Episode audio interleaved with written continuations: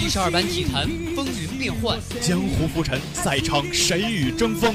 一五年四月十一日，斯台普斯中心球馆中场哨声吹响，飞侠科比五十投二十二中，砍下六十分，紫金传奇落幕，致敬科比，洛杉矶天王永在心中。九十三比八十九，骑士在甲骨文中心战胜勇士。从而以总比分四比三夺得了总冠军。克利夫兰首冠，詹姆斯在赛后对着镜头怒吼道：“克利夫兰，这座冠军是为你拿的。”随着皮球落地，里约热内卢圣卡纳体育馆变成了欢乐的海洋。中国女排时隔十二年之后再夺奥运会金牌，年轻的女排姑娘在铁榔头郎平的带领下，拼出了中国女排又一个辉煌。聚激情，挥洒汗水，传递感动，尽在先锋体育。听众朋友们，大家好，欢迎收听本周的先锋体育，我是小波木子，我是小波托尼。那么我们今天很荣幸呢，邀请到了之前播 Every City 的老播橙汁。下面让橙汁来跟我们大家打个招呼吧。Hello，大家好，我是你们的老播橙汁。之前呢就是一直播 Every City，然后已经退台了，但是现在我要过来回光返照一下，啊，想播一下先锋体育，尝试一下。很开心橙汁能够来挑战一下，播一下我们的先锋体育。嗯，相信大家已经看了昨天的 NBA 常规赛了吧？嗯，昨天的比赛呢，湖人队依旧不负众望。詹姆斯的出色表现也让很多球迷再一次相再一次看到了他的实力。下面进入本周的先锋播报。北京时间十二月九日，今日湖人背靠背客场挑战灰熊。比赛开始后，近期表现不俗的杰克逊命中三分，为灰熊首开局面。詹姆斯连得四分，还以颜色。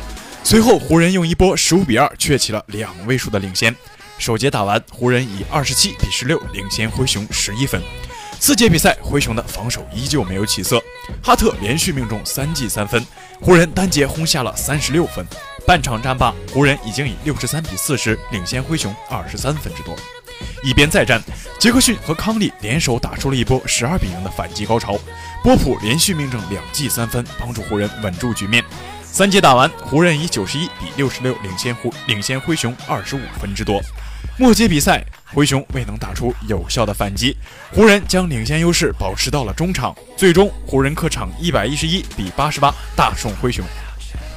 北京时间十二月九日，今日火箭客场挑战独行侠。首节开始，火箭连中两记三分，独行侠依靠乔丹的内线冲。独行侠则依靠乔丹的内线冲击稳住局势，双方进入焦灼。节末，火箭凭借着两记三分将分差追至了两分。四节开始呢，卡佩拉连拿了四分，巴里亚也里突外投拿到了五分，双方比分不相上下。节目，登哥连中了两记三分，火箭以五十七比五十六领先独行侠，结束了半场。下半场开始呢，登哥与巴恩斯各中了一记三分，随后哈登呢又是连拿了五分，双方比分呢仍然没有拉开。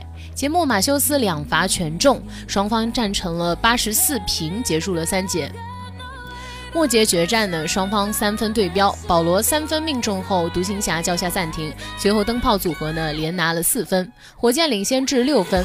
之后东契奇呢连拿了三分，一个人独得了十一分，打停火箭。凭借东契奇呢节末出色发挥，最后独行侠一百零四分比一百零，最后独行侠一百零七分比一百零四分力克火箭。北京时间十二月九日，依法更新了女足世界排名。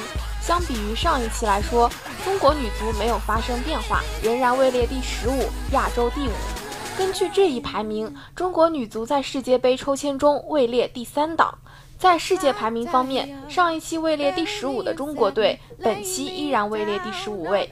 而在亚洲排名方面，中国队依旧位列第五。排名前四的球队除了澳大利亚、日本之外，还有朝鲜和韩国。二零一九法国女足世界杯抽签将于北京时间十二月九日凌晨一点进行。参加本届世界杯的亚足联球队分别是中国队、澳大利亚队、日本队和韩国队。值得一提的是，中国队还是全球除了东道主之外首个获得本届世界杯决赛圈资格的球队。接下来进入本周的先锋热点。今天的先锋热点，让我们来回顾一下火箭队本赛季的表现。啊，今天我们请到了橙汁啊，我们我想问一下，橙汁平时有看体育的比赛吗？不管是足球或者篮球。嗯，我能说我小学的时候看过吗？那个时候好像我们都说的比较多的是科比啊、詹姆斯啊，感觉现在好像是有新的吗？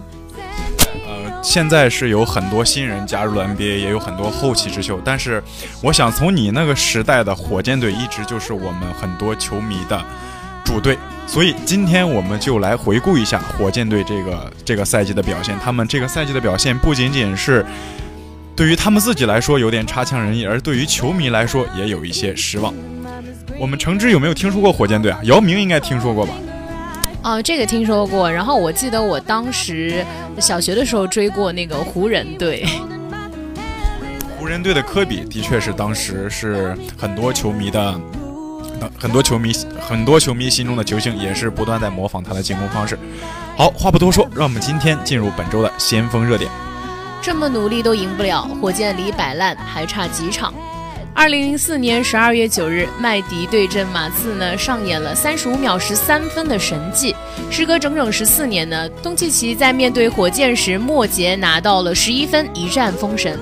伴随着中场，伴随着中场的笑声呢，响，哨响，对不起，我我刚在说什么东西？对不起，对不起。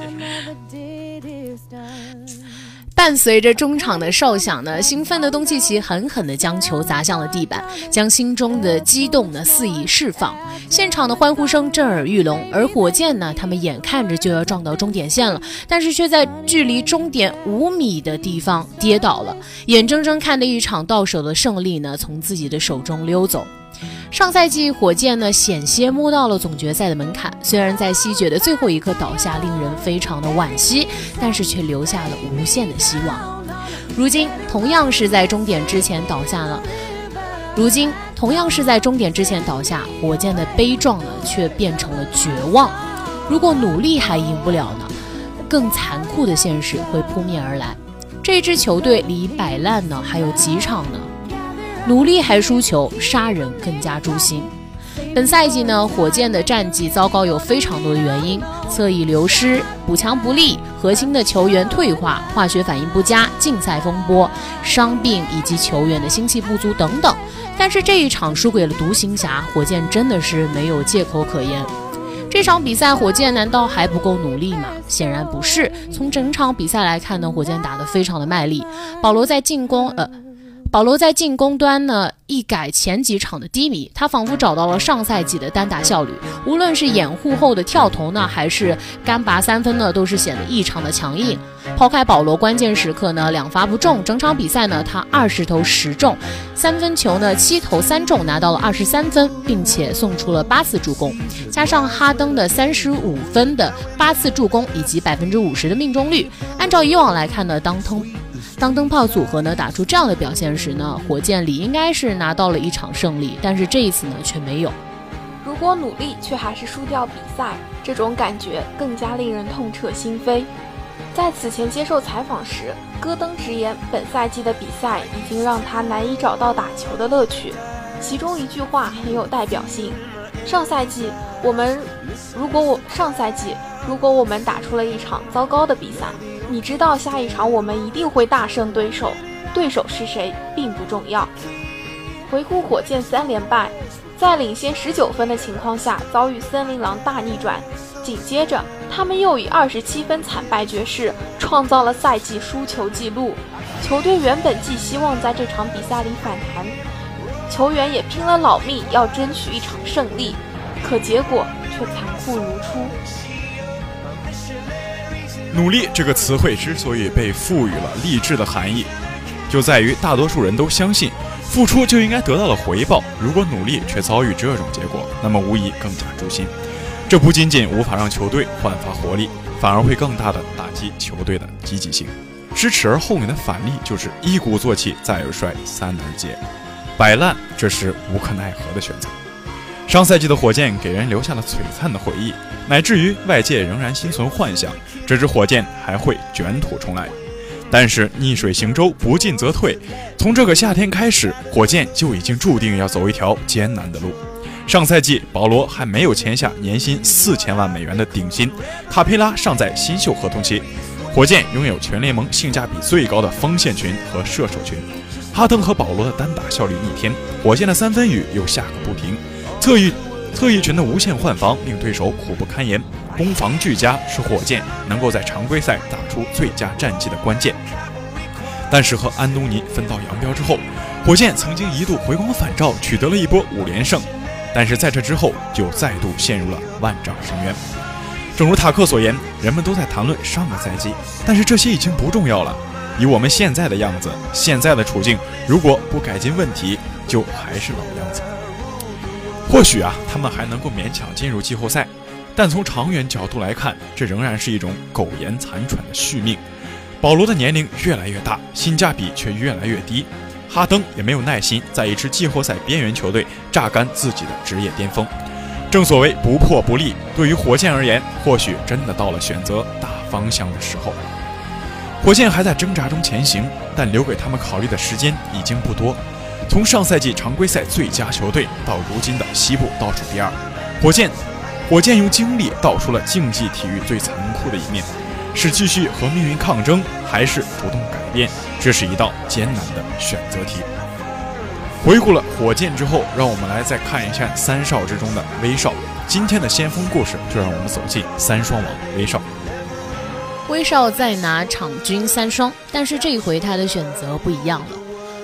当雷霆把一度落后布鲁克林篮网二十三分的比赛追到了最后一分，比赛打进了最后一分钟，威斯布鲁克是这样处理比赛的：他把球运到了前场，就交给了第四节手感火烫的保罗乔治，自己拉边了，泡椒叫挡拆，三分跳投不中。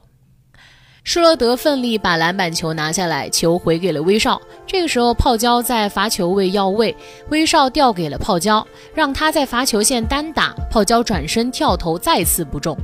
泡椒出手投篮，泡椒出手投篮的时候呢，威少在三分线，这一球投出去，少爷疯了一样的冲到了篮下。他是从右侧四十五度冲到了左侧篮下，在和两个篮网运动员。在和两个篮网运动员的争夺中呢，把球夺回来，在飞出界外的那一刹那，把球砸到了对方的身上。这一球最后还是判给了篮网。拉塞尔过去投了个三分不中，雷霆迅速换转换。